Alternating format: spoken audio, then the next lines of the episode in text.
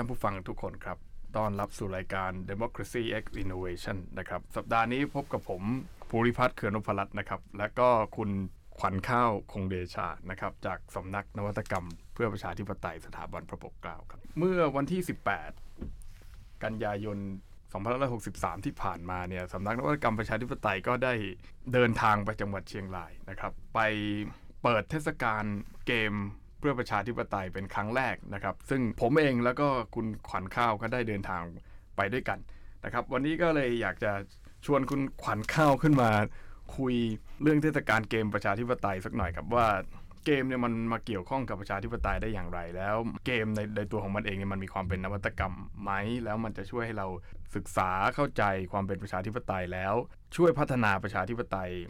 ในประเทศของเราได้อย่างไรบ้างนะครับอ่ะเชิญขวัญข้าวค่ะสวัสดีค่ะก็แหมวันนี้เปิดตัวค่อนข้างทางการนิดนึงเนาะอ่าเราอาจจะเปลี่ยนสไตล์การพูดคุยกันบ้าง นิดนึงไม่ก็เอาวันนี้ก็คือถือว่าเป็นการเล่าประสบการณ์ละกันจากที่เราขึ้นไปเชียงรายก็อันนี้ก็เป็นการเล่าประสบการณ์อ่ะเราขึ้นไปเชียงรายไปทำไมอ่าเป็นการเปิดตัวคือสำนักเราเนี่ยมันก็มีแน่นอนชื่อนวัตกรรมแล้วก็พยายามหานวัตกรรมต่างๆมาเพื่อที่จะพัฒนาความเป็นประชาธิปไตยการที่ขึ้นไปเชียงรายนี้ก็เช่นกันและนวัตกรรมที่เรานำมาเนี่ยก็คือการนำเกมหลายคนเนี่ยเชื่อว่าทุกคนอ่ะในวัยเด็กอาจจะต้องเคยเจอคำพูดประมาณว่าโอ๊ยเล่นเกมไปทำไมเดี๋ยวก็ไม่ตั้งใจเรียนหรือมีแย่กว่านั้นเล่นเกมไปเดี๋ยวก็เสียคนในสื่อเราก็เห็นมากมายแล้วที่เขาแบบกล่าวโทษเกมว่าเฮ้ยเนี่ยความรุนแรงทุกรูปแบบนะอาชญากรรมในสังคมนะมันมาเพราะเกมเพราะงั้นเนี่ยเกมก็เลยจะกลายเป็นสิ่งค่อนข้างต้องห้ามในบ้านของใครหลายคนหรือมองว่าเป็นข้อผิดพลาดหรือข้อเสียที่เด็กไม่ควรเข้ามายุ่งเกี่ยวทีนี้เนี่ยสิ่งที่สำนักเราแล้วก็เชื่อว่าหลายๆคนในปัจจุบันเห็นเนี่ยคือเราเล็งเห็นศักยภาพของการทำให้เกมเนี่ยกลายมาเป็นสื่อการของการเรียนรู้อ่ะย้อนกลับไปก่อนในงานเทศกาลเกมของพวกเราเนี่ยค่ะก็คือเราจะเป็นการรวมง่ายๆนึกถึง Impact ที่เขาจะตั้งบูธเกมบูธนิยายอะไรเงี้ยสำนักนวัตกรรมเราก็พยายามจะสร้างเป็นอย่างนั้นเป็นเทศกาลเกมก็คือเชิญชวนพาร์ทเนอร์หรือองค์กรหรือหน่วยงานที่เขาทำเกมกันเนี่ยมาเพื่อจัดแสดงโชว์กันในงานวันที่สิบแปดที่ผ่านมาก็มีจากมูลนิธิเฟรดริก นอร์แมนมีมหาวิทยาลัยราชภัฏเชียงรายที่ให้ความอนุเคราะห์จัดสถานที่กับพวกเราด้วยแล้วก็มีคุณบอสแลบเกมอ่าแล้วก็อาจารย์วิทย์ค่ะผู้เป็นผู้ก่อตั้งเคมีบอร์ดเกมอ่าหนักอันนั้นเขาก็คือจะเป็นสายวิทย์เนาะเราก็จะใส่สังคมหน่อยๆทีนี้เนี่ยเราก็เราก็ไม่ได้ปิดกั้นไงแค่ว่าแบบเอ้ยจะต้องเป็นสังคมอย่างเดียวนะเราก็อยากจะเชิญชวนทุกคนเข้ามาร่วมเหมือนกันทีนี้ค่ะครับงั้นแสดงว่าเกมที่ที่ไปคล้ายๆออกบูธโชว์ในงานเทศกาลประชาธิปไตยเนี่ยก็ไม่ได้มีแต่เกมที่เป็นเกี่ยวกับเรื่องประชาธิปไตยอย่างเดียว no อ่ามีมีมีเกมที่เกี่ยวกับด้านวิทยาศาสตร์ด้วยใช่แล้วคุณคุณบอสนี่ผมผมก็ได้ยินมาว่าเขาออกแบบเกมที่มีวิทย์มากก็มีมีตบตรงตบโต๊ะกันด้วยนะตบยุงตบยุงตบนับเลขแล้วก็ตบยุงโป๊ะโป๊ะโป๊ะโอ้ยก็เห็นที่ไปดูมาก็เห็นมีเขาแบบวางอะตอมอย่างเงี้ยนิวเคลียร์แบบไอตัวพวกวิทยาศาสตร์จ๋าๆที่แบบโอ้โหดูแล้วมึนงงแต่ไม่คือเขาทำให้เกมมันเป็นสิ่งที่ง่ายและตอนที่เราไปกันเนี่ยเราก็ได้มีการจัดสนทนาสาธารณะอ่าก็คือว่าคำถามหลักๆ ก, ก็คือเฮ้ยทำไมถึงคิดเอาเกมมาเพราะเกมมันก็มีภาพลักษณ์ที่ไม่ค่อยดีอยู่แล้วใช่ไหมก็คือเฮ้ยทำไมถึงคิดว่าเอาเกมมาเนี่ยแล้วมันจะเป็นสิ่งที่สามารถเป็นสื่อกลางในการเรียนรู้หรือนำไปสู่การมีส่วนร่วมทางการเมืองหรือที่แบบที่สุดเลยก็คือสร้างประชาธิปไตยในสังคมซึ่งวิทยากรแต่ละคนเนี่ยก็ตามรายชื่อที่ได้บอกไปนะคะจากมูลนิธิต่างๆหรือองค์กรต่างๆเนี่ยก็ได้ให้ความแนวความคิดไอเดียที่แบบเฮ้ยมีประโยชน์แล้วทำให้เราฉุกนึกคิดได้ว่าเฮ้ยเกมมันไม่ได้มีแค่เพื่อความสนุกอย่างเดียว อ, อย่างคุณแมรี่เนี่ยก็บอกว่าเกมเนี่ยมันมีทั้งแบบ for fun แล้วก็ for education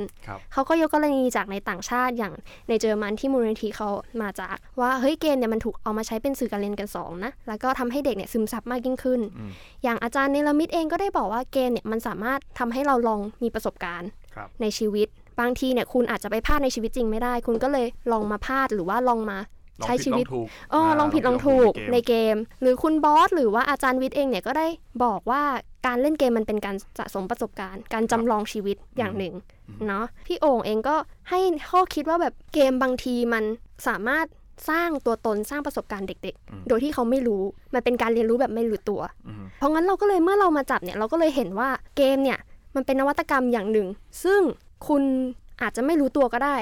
แต่ในที่สุดแล้วมันคุณจะเรียนรู้อะไรจากเรื่องพวกนี้อ่ะยกตัวอย่างง่ายๆไม่รู้ว่าแบบสมัยเด็กจะเคยเล่นการ์ดยูกิหรือเปล่ายูกิยูกิโออะไรอย่างงี้ไม่เป็น เพื่อนมีเยอะอยู่แล้วเลยโอ้โหสมัยเด็กนี่คือจำได้ว่าต้องไปซื้อแบบเด็กแบบสะสมสะสมสะสมอย่างเงี้ยสมัยนั้นเนี่ยถามว่าเล่นการ์ดยูกิเล่นเราได้อะไร ง่ายสุดก็คือภาษาใช่ไหมแต่ก่อนมันถ้าไม่เป็นภาษาญี่ปุ่นก็เป็นภาษาอังกฤษก็ต้องอ่านว่าเฮ้ยค่าแต่ละการ์ดมันอะไรก็เป็นการเพิ่มพูนสะสมภาษากันเข้าไปอ่าอย่างนี้เป็นต้นมันก็เลยเป็นที่มาของการที่เราสำนักนวัตกรรมเห็นว่าเกมเนี่ยมันเป็นสื่อที่เข้าถึงไม่ใช่แค่เยาวชนด้วยแต่เป็นเข้าถึงทุกเพศทุกวัยแล้วมันเป็นอะไรที่เข้าถึงง่ายย่อยง่ายแล้วก็น่าจะคิดว่าน่าจะได้รับความรู้และประสบการณ์เพิ่มมากขึ้นด้วยเช่นกันแล้วสิ่งหนึ่งที่มันแตกต่างอย่างเช่นมีอาจารย์ท่านหนึ่งก็บอกว่าที่เราเล่นเกมมันต่างจากหนังเพราะว่าหนังเราก็แค่ดูแล้วเราก็เห็นความเป็นไปแต่ในเกมนี่คล้ายๆกับว่าเราเข้าไปเล่นเองแล้วเราสามารถที่จะเปลี่ยนแปลงผลแล้วคือเรามีส่วนร่วมเพราะฉะนั้นเนี่ยการเล่นเกมก็คือเท่ากับว่าเรามีส่วนร่วมในเกมนั้นๆใช่ใช่ใช่ถ้ามาเทียบกับประชาธิปไตยของเราก็คือประชาธิปไตยก็คือต้องการการมีส่วนร่วมของประชาชนการมีส่วนร่วมของผู้คนเพราะนั้นเกมประชาธิปไตยเนี่ยก็ทำให้ทำให้คือคอนเซ็ปต์ของเกมมันคือคอนเซ็ปต์ของการมีส่วนร่วมอยู่แล้วเพราะนั้นมันก็คือพูดง่ายๆอ่ะอย่างน้อยสุดก็คือประชาธิปไตยในตัวการเล่นเกมของมันอยู่แล้วเพราะฉะนั้นมันมันทำให้มันมันปรับให้พาราไดม์หรือปรับ mindset ให้ให้คนเข้าไปกับเกมอีกอย่างนึงว่าเกมเนี่ยไม่ใช่สิ่งที่ไร้สาระและทำให้เสียผู้เสียคนอย่างเดียวใช่ไหมมันทำให้เราเรียนรู้ได้มากขึ้นอย่างเช่นเมื่อก่อนผมเรียนเนี่ยเคมีเนี่ยโอ้โหตอนมัธยมเนี่ยท่องตารางธาตุกันเป็นตัวตัวจำเลขอะตอมจำเลขมวลโอ้โหใครไปจำได้แต่พอเกมมันขึ้นมามันทำให้เราได้ใช้ได้ฝึกมันคุ้นเคยมีส่วนร่วมมันมีส่วนร่วมกับมันมันมันทำให้เรารู้สึกว่าการเรียนรู้มันมันมันมันไม่ได้อยู่แค่การท่องจำใช่แล้วนั่นคือคิดว่าระบบการศึกษาไทยพยายามที่จะไปคือเขาก็พยายามบอกกันตลอดว่าเฮ้ยระบบการศึกษาไทยน่าจะเปลี่ยนนะจะเป็น critical thinking มากยิ่งขึ้นจะลดละเลิกไอ้แบบระบบท่องจำอ่าก็ต้องลองดูว่าสถานศึกษาเนี่ยจะพิจารณาเอาเกมเข้าไปใช้ไหมเพราะอย่างที่บอกเกมมันไม่ได้มีแต่ข้อเสียอย่างเดียวเนาะทีนี้เนี่ยเมื่อพูดถึงเรื่องการมีส่วนร่วมทางการเมืองแน่นอนอีกหนึ่งข่าวแล้วก็หนึ่งอีกหนึ่งอีเวนท์ที่แบบทางสำนักเราได้ลงเรียกว่าเข้าไปมีส่วนร่วมด้วยเข้าไปมีส่วนร่วมด้วยครั้งนี้มีใบอนุญาตด้วยอ่าไม่เหมือนตอนที่ลงเลือกตั้งโดนเลือกตั้งนี่ก็โดนที่สังเกตการก็โดนเจ้าหน้าที่เขาชี้หน้าถามมาแล้วมีใบอนุญาตป่ะเนี่ยมาลงสังเกตเนี่ยอ่าเหมือนเหมือนขับโดนใช่ป่ะขับโดนต้องมีใบอนุญาตเออมีใบอนุญาตไหมมีใบไหมอย่างนี้อ่ะก็สำนักเราก็ได้เมื่อวันที่สิบเก้าที่ผ่านมาเนาะสิบเก้าสำนักเราก็ได้มีการลงสังเกตการการชุมนุมของเยาวชนเอ้ยติดกันเลยนี่สิบแปดก็ไปเชียงรายสิบเก้าก็บินกลับมาสังเกตการเลยเหรอฮะใช่แน่นอนค่ะนอนอยู่บ้านไม่เราด้วยความที่ตัวเราไปไม่ไหวแก่แล้วเราก็ติดตามจาก YouTube แล้วก็ไลฟ์ทีนี้เนี่ยเดี๋ยวขอเชิญคนที่แบบไปลงสังเกตการมาดีกว่าเนาะก็มีสมาชิกของเราได้ลงพื้นที่ไปสังเกตการของม็อบของกลุ่มธรรมศาสตร์และการชุมนุมนะครับในวันที่สิบเก้ากันยายนนะครับก็คือคุณเฟรมนั่นเองนะคุณเฟรมเหมือนเดิมเจ้าเก่าครับผมสวัสดีครับเฟรมศิรพลจากสำนักนวัตกรรมเพื่อประชาธิปไตยครับครับสวัสดีครับเฟรมครับงั้นขอให้เล่าบรรยากาศก่อนเลยดีกว่านะครับให้เล่าเล่าบรรยากาศที่คุณเฟรมได้ลงไปสัมผัสในม็อบเพราะบางบางทีเนี่ยแน่นอนแหละว่าม็อบเนี่ยคนก็ได้เข้าไปไปร่วมชุมนุมอยู่มากนะครับอย่างต่ำๆก็คงมีสักแสนถ้าพูดกันตัวเลขกลมๆแต่ถ้าสำนักข่าวอื่น อ, อาจจะประเมินตัวเลขแตกต่างกันไปเห็นแบบมีประเมินเท่าไหร่สองหมื่นอะไรงี้บางบางที่ก็บอกพันเดียวก็มีครับแล้วก็แต่แต่ม็อบเองเขาเคลมว่าเขามีประมาณสามแสนเลยนะโอเคตัวเลขไม่พูดกันแต่คือมันยังมีคนอีกมากที่ไม่ได้ไปนะแล้วก็คือดูจากจอทีวีเนี่ยดูจากจอไลฟ์ YouTube Facebook อะไรก็แล้วแต่มันก็ไม่เหมือนใช่ไหมเพราะนั้นเนี่ยได้ยินมาว่ามันเป็นเทศกาลกันเหมือนเป็นเทศกาลเกมแบบวันที่สิบเก้าก็เป็นเทศกาลแต่เป็นเทศกาลการชุมนุมเนี่ยอยากอยากให้อยากให้เล่าบรรยากาศสักหน่อยว่ามีอะไรเกิดขึ้นนั่งรอบๆครับผมได้ครับก็จากที่ผมไปมานะครับก็โอ้โหเดินทางก็ไปสายเล็กน้อยครับก็ไปถึงนู้นประมาณสักช่วงถ้าจะไม่ผิดน่าจะประมาณเกือบๆบ่ายโมงนะครับคือถ้าจะเล่าไปถึงรูปมันมีเหตุการณ์น่าสนใจอย่างนึงครับตอนผมไปอ่ะเพราะว่าผมไปฝั่งริมน้ำครับว่าทีนี้ผมดูเข้าไปปุ๊บเห็นแบบเอ้ยน่าสนใจมากกลุ่มคนเสื้อแดงครับเช่าเรือมา พากันมาขึ้นฝั่งครับเสื้อแดงนนท์มั้งครับถ้าจำไม่ผิดมามาขึ้นที่ท่าพระจันทร์ใช่มาขึ้นที่ท่าพระจันทร์แบบว้าวมากครับแบบโห นอกจากจะมีแบบเออขบวนรถทางบกแล้วเขายังมีแบบมากันเป็นเรือด้วยมาทางเรือมาทางน้ำใช่เขามาพร้อมกับเสียงมีธงแล้วก็มีประกาศเออนวัตกรรมการชุมนุมป่ะเนี่ยใช่ครับชุมนุมทางน้ำชุมนุมทางน้ำครับโหแบบวันหลังต้องมีชุมนุมใต้น้ำด้วยนะเราซื้อเรือดำน้ำมีเรือดำน้ำแล้วอ่าอ่าต่อใช่ครับหลังจากนั้นก็ไปถึงหน้าประตูครับฝั่งตรงข้ามสนามหลวงเพราะว่าผมจำได้ว่าตอนไปฝั่งสนามหลวงตอนนั้นเปิดเข้ามาแล้วเสร็จปุ๊บผมเข้ามาอีกฝั่งหนึ่งทีนี้ต้องให้เขาไม่เปิดเสร็จปุ๊บก็มีกลุ่มผู้ชุมนุมแล้วก็ผู้สนับสนุนเนี่ยเขาก็ไปงัดประตูกันอยู่ครับแล้วก็เรียกร้องให้เปิดประตูออกมาจนกระทั่งแบบเออเจ้าหน้าที่บอกอ้าวได้เปิดก็เปิดในที่สุดก็ยอมเปิดให้เข้าไปข้างในนะครับแล้วพอเข้าไปข้างในครับก็จะเห็นได้ว่าเขาก็ไม่ได้อะไรเขาก็จัดเวทีจัด พื้นที่ของเขาซึ่งในแง่หนึ่งมันก็ดูเหมือนแบบโอ้โหการกลับมารวมตัวอีกครั้งของคนเสื้อแดงครับซึ่งไม่ได้เห็นภาพนี้มานานแล้วนะครับในการใช้พื้นที่สนามบอลในการจัดเวทีแล้วก็ปราศรัยรวมถึงมีผู้ร่วมชุมนุมครับก็เข้ามาในพื้นที่แล้วก็แบบหาจุดเตรียมพักผ่อนก่อนก่อนที่จะเริ่มบรรยากาศงานจริงครับอันนี้สักกี่โมงสักเที่ยงประมาณสักบ่ายๆครับก่อนที่ประมาณสักบ่ายสองบ่ายสามจะเริ่มมูฟออกไปที่สนามหลวงครับแล้วแล้วแสดงเขามีเวทีของเขาเองไหมครับจะใช้เป็นอารมณ์เหมือนรถแห่ครับแล้วก็ขึ้นไปพูดข้างบนใช่ครับเพราะเราเห็นเสื้อแดงครั้งสุดท้ายนี่น่าจะปีห้าเจ็ดใช่ครับที่ออกมาตอนนั้นที่ที่ถนนอักษะครับแล้วตอนนี้ก็ก็มีเสื้อแดงมาชุมนุมใช่กลับมาอีกครั้งเยอะกว่าคราววันที่สิบ สิบหกเดือนที่แล้วไหมครับวันที่สิบหกเดือนที่แล้วคุณเฟรมก็ลงลงพื้นที่ใช่ครับก็ก็เห็นว่ามีเสื้อแดงเหมือนกันมีครับแต่รอบนี้เอาเป็นว่าเยอะกว่ามากเยอะกว่ามากใช่มากันเป็นจำนวนที่หลายจังหวัดที่พร้อมจะมาครับเขาเรียก significant เลยนะมีนัยยะสำคัญเลยนะใช่ครับเหมือนว่าส่วนใหญ่น่าจะภาคเหนือครับที่มากันแล้วทีนี้ก็แล้วเหตุการณ์ตอนนั้นอยากให้เล่าว่าตอนที่ย้ายออกจากธรรมศาสตร์ไปเนี่ยคือตอนตอนเช้าเนี่ยคือพยายามที่จะเข้ามาในธรรมศาสตร์คนคนแรกที่เข้าไปผมไม่แน่ใจเป็นคุณพานุพงศ์หรือเปล่าคุณไม้คุณไม้ครับเปิดไปโอ้โหซีนเท่มากเข้าฝั่งสนามหลวงแต่กุญแจเปิดยังเท่เปิดยังเท่เลยครับก็ยังสำนักข่าวก็บางบางที่ก็บอกพังเข้าไปบางที่ก็บอกเปิดเข้าไปโอ้ยยังไม่ขนาดนั้นและแต่แต่คือเหมือนมันยากมากที่จะเข้าไปได้แต่พอเข้ามาแล้วเนี่ยออกไปเนี่ยออกออกไปยังไงอยากอยากอยากทราบว่าเหตุผลอะไรถึงถึงจะต้องออกไปข้างนอกสนามหลวงก็ส่วนหนึ่งก็เรื่องของการใช้พื้นที่ด้วยครับเข้าใจว่าหลักๆถ้าเป็นพื้นที่สนามหลวงอ่ะมันสามารถจัดเวทีแล้วก็จัดพื้นที่ให้คนนั่งชุมนุมได้เป็นโซนกันมากกว่าเป็นพื้นที่ก็กว้างกว่าด้วยเพราะถ้าเกิดในมหาลัยครับเพราะว่าตอนที่ผมดูช่วงบ่ายๆจะเห็นได้ว่าพื้นที่มันค่อนข้างกระจัดกระจายครับบางคนนั่งใต้ตึกบ้างบางคนไปนั่งอีกแถวโซนอีกคณะนึงบ้างซึ่งมันกระจายไปทั่วมองแล้วมันแบบมวลชนเวลาถ่ายทอดสดหรือถ่ายบรรยากาศออกไปเงี้ยมันจะดูน้อยรวมถึงบางทีแบบไม่ได้นั่งฟังปราศรัยไปนั่งกระจายตามจุดต่างๆซึ่งพอสนามหลวงอ่ะมันสามารถรวมได้มากกว่าแต่ทีนี้ครับพูดถึงตอนที่เปิดประตูเข้ามาก็น่าสนใจอย่างหนึ่งครับเพราะว่าถ้าเราดูในมุมแคบๆนะเราก็จะเห็นได้ว่ากรณีเอ้ยเปิดประตูหรือพังประตูแต่คำถามสำคัญสุดคือทำไมคนถึงล็อกประตูไม่ให้เข้าตั้งแต่แรกครับซึ่งกรณีนี้ก็มีการยื่นขออนุญาตใช้พื้นที่แล้วมีการขอแบบติดต่อทางมหาลัยเราจะจัดพื้นที่ซึ่งมหาลัยก็ปฏิเสธซึ่งบอกว่าการปฏิเสธเนี่ยเป็นไปตามกฎหมายให้อยู่ภายใต้รัฐธรรมนูญและผู้ชุมนุมไม่ทำตามเงื่อนไขซึ่งผู้ชุมนุมก็ยื่นไปแล้วตรงนี้ก็จะเห็นได้ว่ามันเป็นปัญหาตั้งแต่แรกแล้วเรื่องที่ว่าแบบอยู่ดีมันล็อกกุญแจเนี่ยดังนั้นอ่ะเหตุการณ์พังประตูหรือเหตุการณ์เปิดประตูอะไรอย่างนี้จะไม่เกิดการถกเถียงถ้าเขาเปิดตั้งแต่แรกนะครับคือคือรู้อยู่แล้วว่าจะให้รู้อยู่แล้วว่าจะยังไงต้องเข้ามาให้ได้มันเลยเกิดความเสียหายเหมือนเหมือนนี่หรือเปล่าเหมือนเหมือนที่บอกว่าถ้าทางฝ่ายที่มีอาวุธเนี่ยหรือฝ่ายที่อย่างสัปดาห์ที่แล้วพูดถึงฝ่ายที่ผูกขาดความรุนแรงก็คือรัฐถ้าฝ่ายที่ผูกขาดความรุนแรงไม่ใช้กำลังก่อนมันก็ไม่เกิดความรุนแรงอ่าใช่มันคืออย่างนั้นเพราะนั้นเนี่ยอ่าโอเคออกมาข้างนอกแล้วมันเริ่มเริ่มขึ้นเวทีปราศรัยกันสักกี่โมงถ้าเป็นเริ่มจัดเวทีปราศรัยจริงๆอาจจะอยู่ช่วงประมาณสักห้าโมงนะครับห้าโมงเย็นแต่ว่าระหว่างนั้นนะข้างนอกคือเขาก็จัดบูธเริ่มจัดบูธจัดโซนอะไรของเขากันเรียบร้อยแล้วครับ ครับคือมันก็เต็มไปหมดทั้งร้านค้าร้านอาหารโซนแจกข้าวหรือกิจกรรมต่างๆที่แบบคนแสดงปักว่าเออมาจากนนท์อยู่ตรงนี้มาจากสมุทรปราการอยู่ตรงนี้เริ่มปักโซนของตัวเองอ่ะแน่นอนที่อย่างที่บอกไปว่ามันเป็นเฟสติวัลครับเพราะว่ารอบข้างอ่ะมันมีกิจกรรมเต็มไปหมดเลยครับอย่างเช่นบูธของเจนเดอร์อย่างเงี้ยครับก็ร่วมแสดงความคิดเห็นความเท่าเทียมทางเพศหรือเรื่องของกิจกรรมอย่างเช่นของไอลอระดมรายชื่อก็มีครับหรือแม้กระทั่งกิจกรรมแบบสนุกสนานแบบเอาสีไปปาอะไรเงี้ยครับอ๋อมีสีปลาอีกแล้วเหรอสีปลาสีอะไรเนี่ยคราวนี้เงินน่าจะสีน้ำเงินใช่สีเงินเหมือนกันอ๋อก็แสดงว่ามันที่ผมคิดว่ามันน่าสนใจคือมันมันเป็นเหมือนเทศกาลคือมันไม่ได้มีเวทีเวทีเดียวแล้วให้คนไปฟังมันคือมีเวทีรอบๆมันมันมันไม่เหมือนคอนเสิร์ตเวลาสมมติเราไปคอนเสิร์ตใน Impact ใช่มันจะหรือราชมังคลาอ่ามีเวทีเดียวครับมันเหมือนคุณไป Big Mountain น่ะมันมีเวที สี่ห้า เวทีแล้วแต่ใครจะสะดวกเลยว่าอยากจะไปฟังเวทีไห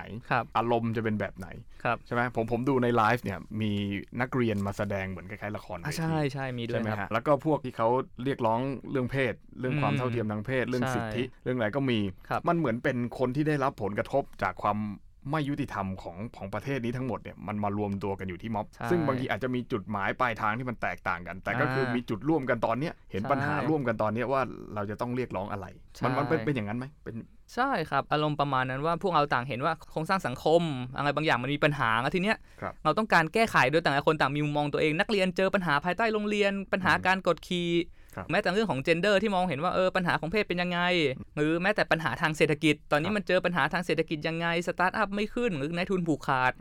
คือต่างคนต่างมาจากหลายมุมมองหลายวงการอย่างเงี้ยครับร่วมกันแสดงความคิดเห็นว่าตัวเองต่างได้รับผลกระทบอย่างไรบ้างจากโครงสร้างที่กำลังเผชิญแล้วทางแก้ไขมันจะเป็นยังไงซึ่งก็ถ้าเปลี่ยนก็ถ้าไปตามคิวตามเวลาเรื่อยๆก็เห็นความแบบพัฒนาการไปเรื่อยๆนะครับอืมเขาเขาพูดเรื่องทุนผูกขาดด้วยอ่าใช่ทุนผูกขาดตัวเนี้ยครับทุนผูกขาดด้วยซึ่งภาษาของโขก็มาร์กเซดีนะครับเหรอเหรอเหรอใช่เป็นเป็นซ้ายอย่างนั้นเลยผมฟังก็มาร์กเซดีครับร่วมกันปลุกพลังแรงงานอย่างเงี้ยครับจริงๆมันน่าสนใจตรงที่ว่าบางทีคนที่ไปชุมนุมเนี่ยบางทีบางคนก็จะเป็นสายสังคมนิยมบางคนเป็นสายเสรีนิยมซึ่งซึ่งปลายทางของของสองฝ่ายเนี่ยมันไม่เหมือนกันแน่ๆเลยใช่ครับแต่ว่าณปัจจุบันเนี่ยด้วยกระบวนการเนี่ยเหมือนมันมีจุดร่วมจุดจุดเดียวกันว่าตอนนี้มันต้องสู้เพื่ออะไรอ่ามันน่าสนใจที่เป็นลักษณะเทศกาลเป็นลักษณะเฟสติวัลแบบนี้ที่ที่คนมามามาร่วมกันนะหนึ่งหนึ่งในเรื่องที่สำคัญก็คือคงจะเป็นไฮไลท์ตอนดึกๆครับแล้วแล้วมีมีการเอารถรถเมย์ใช่ไหมอ๋อใช่ใช่ใช่มาขวางแล้วก็มีคลิปอ่ะคนไม่รู้ถ่ายคลิปมาจากไหนเป็นเป็นรถตู้ของเจ้าที่ตำรวจมาเป็นยี่สิบสามสิบคันเลยมั้งเท่าที่ผมเห็นนะเขาประจำการอยู่รอบๆใช่ไหมฮะแล้วก็มีเสียงพูดออกมาว่าโหวันนี้สลายการชุมนุมแน่โดยเฉพาะคุณอานนท์นำพาท่านนายโพสต์ Facebook บอกว่าเมื่อวันคืนวันนั้นนะคือตีห้าเนี่ยห้านาฬิกาเนี่ยน่าจะมีการสลายการชุมนุมแน่ๆแต่ผลสุดท้ายก็ไม่เกิดอย่างเงี้ยก็คือสิ่งที่ผมคิดว่ามันน่าสนใจก็คือสิ่งที่อานนท์พูดพูดบนเวทีว่าเรื่องของว่าจุดหมายปลายทางของการชุมนุมจะเป็นอย่างไรเนี่ยมันขึ้นอยู่กับปลายปากกาของท่านศาลรัฐธรรมนูญตรงนี้ผมคิดว่าน่าสนใจเพราะว่าโดยปกติแล้วเนี่ยทฤษฎีรัฐธรรมนูญไอ้ที่เราเรียนเรียนกันที่เราพูดพูดกันเนี่ยอำนาจผู้สถาปนารัฐธรรมนูญอะไรก็แล้วแต่เนี่ยจะเป็นคนที่กำหนดว่ารัฐธรรมนูญนั้นจะมีหน้าตาออกมาอย่างไรก็เหมือนกับว่าผู้ผู้ร่างรัฐธรรมนูญเป็นอย่างไรอ่ะรัฐธรรมนูญที่ได้ออกมามันก็จะเป็นแบบนั้นใช่ไหมฮะแต่ว่าปัจจุบันเนี่ยสิ่งที่สำคัญอีกเรื่องนึงที่เขาเรียกร้องกันนี่ก็คือการแก้รัฐธรรมนูญเนี่ยก็คือต้องการให้มีสสรที่มาจากประชาชนมีสภาล่างที่มาจากประชาชน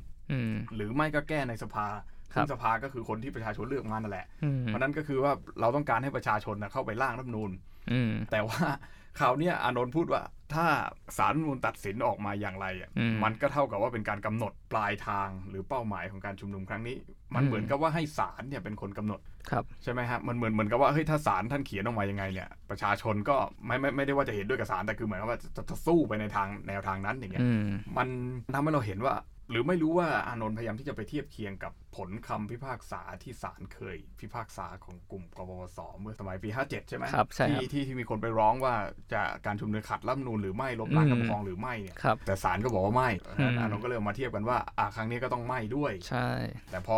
พอมันเกิดเรื่องแบบนี้ขึ้นมามันกลายเป็นว่าโดยโดยหลักการนะนะมันเหมือนกับว่าเราไม่ได้เห็นความสำคัญของอำนาจผู้สถาปนารัฐธรรมนูญหรือเปล่าใช่ไหมครับซึ่งกรณีนี้ก็น่าสนใจเหมือนกันครับเพราะว่าถ้าพูดถึงเรื่องของรัฐธรรมนูญเรื่องของศาลรัฐธรรมนูญซึ่งถ้าเรื่องนี้มันจริงๆมันดีเบตมานานแล้วครับตั้งแต่เยอรมันยุคไวมาครับถ้าจำไม่ผิดมันจะดีเบตของฮันส์เคลเซนแล้วก็คาร์ลชมิดครับสองคนนี้ต่างเป็นนักกฎหมายเหมือนกันแต่ว่าดีเบตที่ทั้งคู่ชนกันก็คือเรื่องของว่าควรใช้อำนาจแบบไหนล่ะในการแบบตัดสินรัฐธรรมนูญซึ่งถ้าเป็นอย่างฮันส์เคลเซนอย่างเงี้ยครับเขาจะเสนอว่าศาลรัฐธรรมนูญเนี่ยสำคัญที่สุดในฐานะคนกลางที่เป็นกลางทางการเมืองซึ่งเป็นกลางจริงไหมอีกเรื่องหนึ่งนะครับซึ่งคำตัดสินของศาลรัฐธรรมนูญเนี่ยถือว่ามันก็จะเป็นผลตัดสินซึ่งทีเนี้ยมันจะขัดกับของคาร์ล ชมิดซึ่งคาร์ล ชมิดน่ะจะเชื่อในทางประชาธิปไตยมากกว่าว่าถ้าประชาชนเป็นอำนาจสูงสุดจริงๆแล้วทีเนี้ยเราจะยอมให้คนส่วนน้อยอ่ะที่ขึ้นไปมีอำนาจเป็นศาลรัฐธรรมนูญตัดสินแทนอย่างเงี้ยมันจะแฟร์หรือเปล่าคนจำนวนมากประเทศอาจจะไม่เห็นเดียวกับทางศาลหรือเปล่าทีเนี้ยมันเลยกลายเป็นดีเบตแล้วเหมือนครั้งแรกอ่ะคาร์ล ชมิดจะชนะก่อนด้วยตอนสมัยไวมาซึ่งตอนนั้นอ่ะมันกำลังอยู่ในช่วงที่โปรประชาธิปไตยสุดๆจนที่ว่าประชาชนเลือกตั้งถือเป็นที่สุดแล้วซึ่งกลายเป็นว่าตรงเนี้ยมันไปไปมาๆมันก็เกิดอุบัติเหตุเรื่องของนาซีอย่างนี้ด้วยทีนี้กลายเป็นว่าพอจบดีเบตแรกตรงเนี้ยแล้วพอคดีของนาซีเคลียร์กันไปหลังสงครามโลกครั้งที่สองเนี่ยกลายเป็นว่าคนก็เลยเทหันไปหาเคลเซนแทนซึ่งเชื่อว่าศาลรัฐธรรมนูญเนี่ยดีที่สุดในการเป็นคนกลางมีอำนาจในการตัดสิ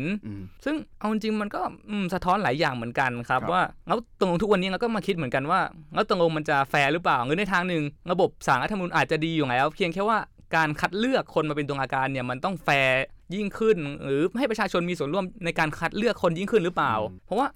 ถ้าพูดถึงศาลรัฐธรรมนูญเอาจริงๆมันก็เพิ่งมีข่าวไม่กี่วันนี้นะครับในสหรัฐอเมริกาครับถ้าจำไม่ผิดก็ศาลรัฐธรรมนูญ Ginsburg อย่างเงี้ยครับเป็นตัวกลางที่อยู่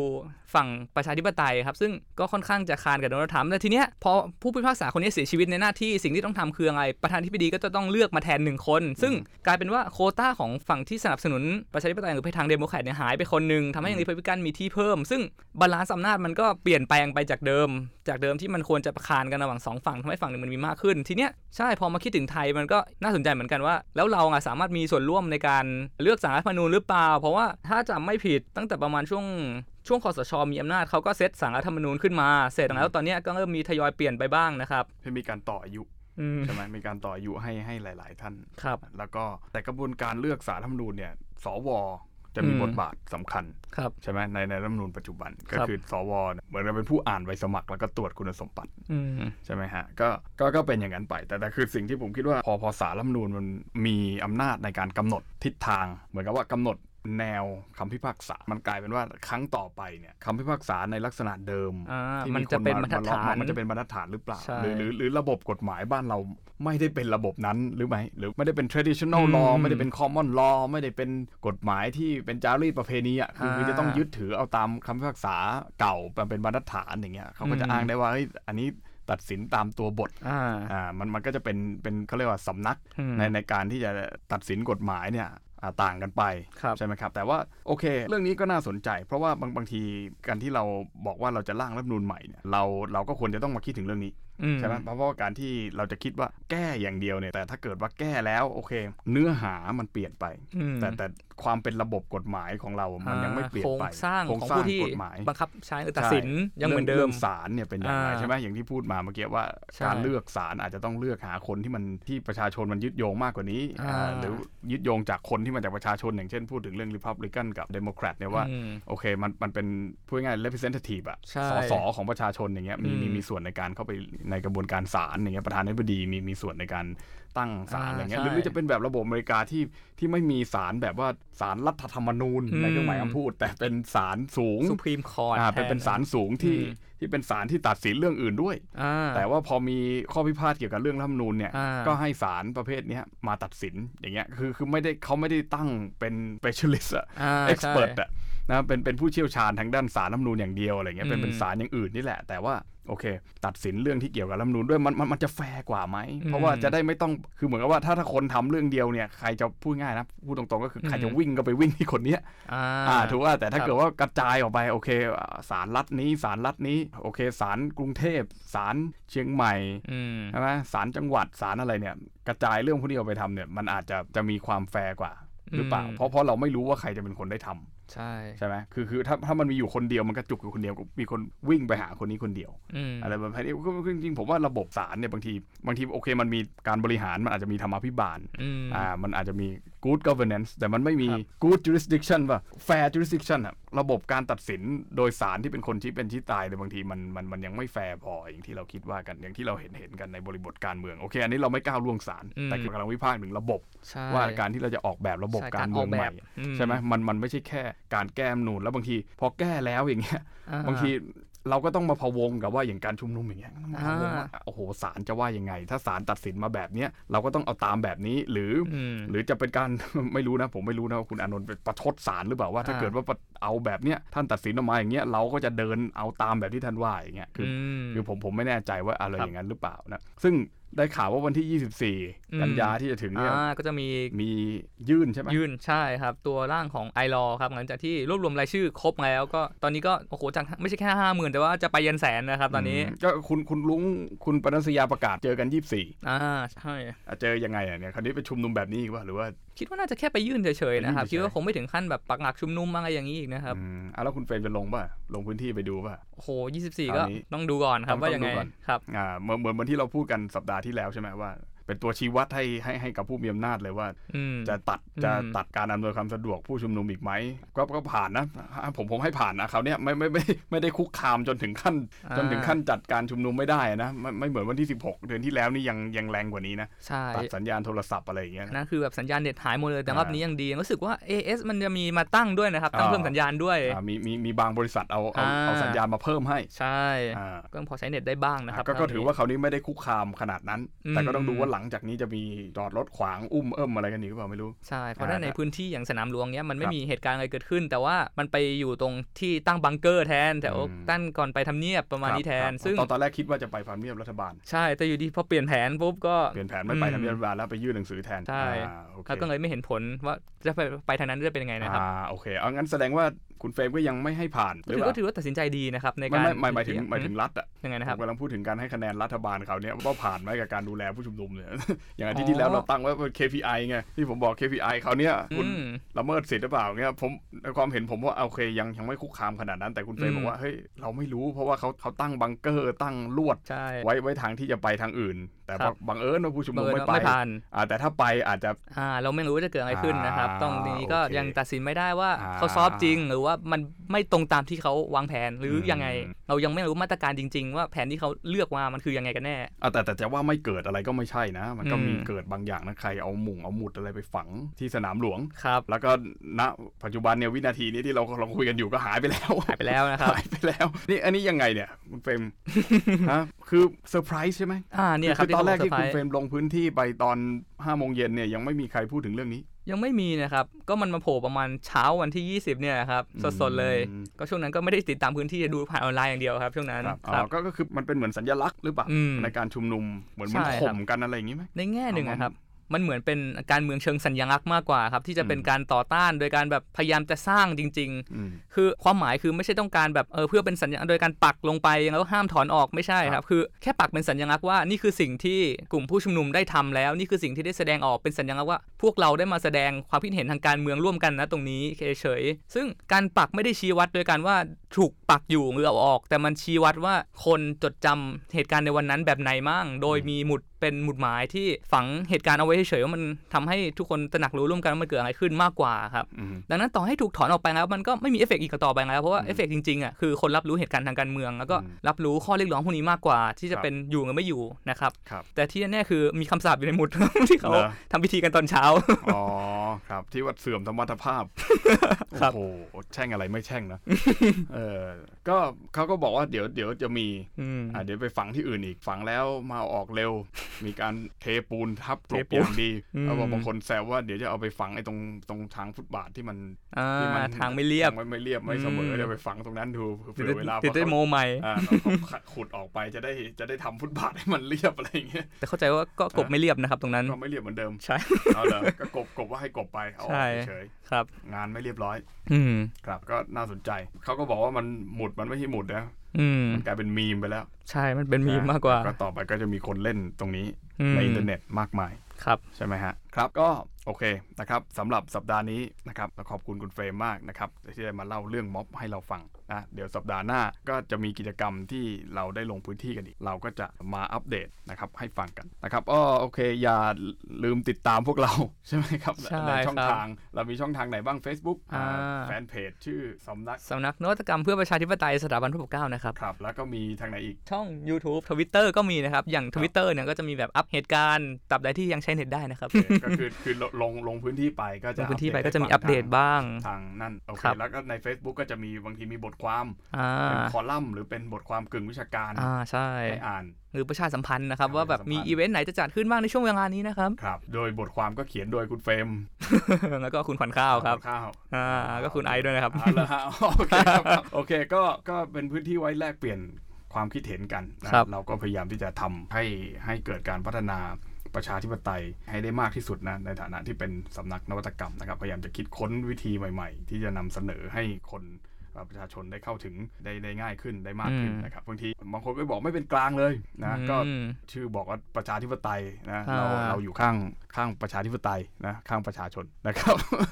โอเคโอเคเราก็พยายามที่จะเป็นกลางให้ได้มากที่สุดนะแต่เราเป็นเราเป็นกลางทางการเมืองอยู่แล้วนะครับนะเราให้ความยุติธรรมกับทุกๆฝ่ายนะครับโอเคครับวันนี้ก็ขอบคุณที่ติดตามครับสวัสดีครับ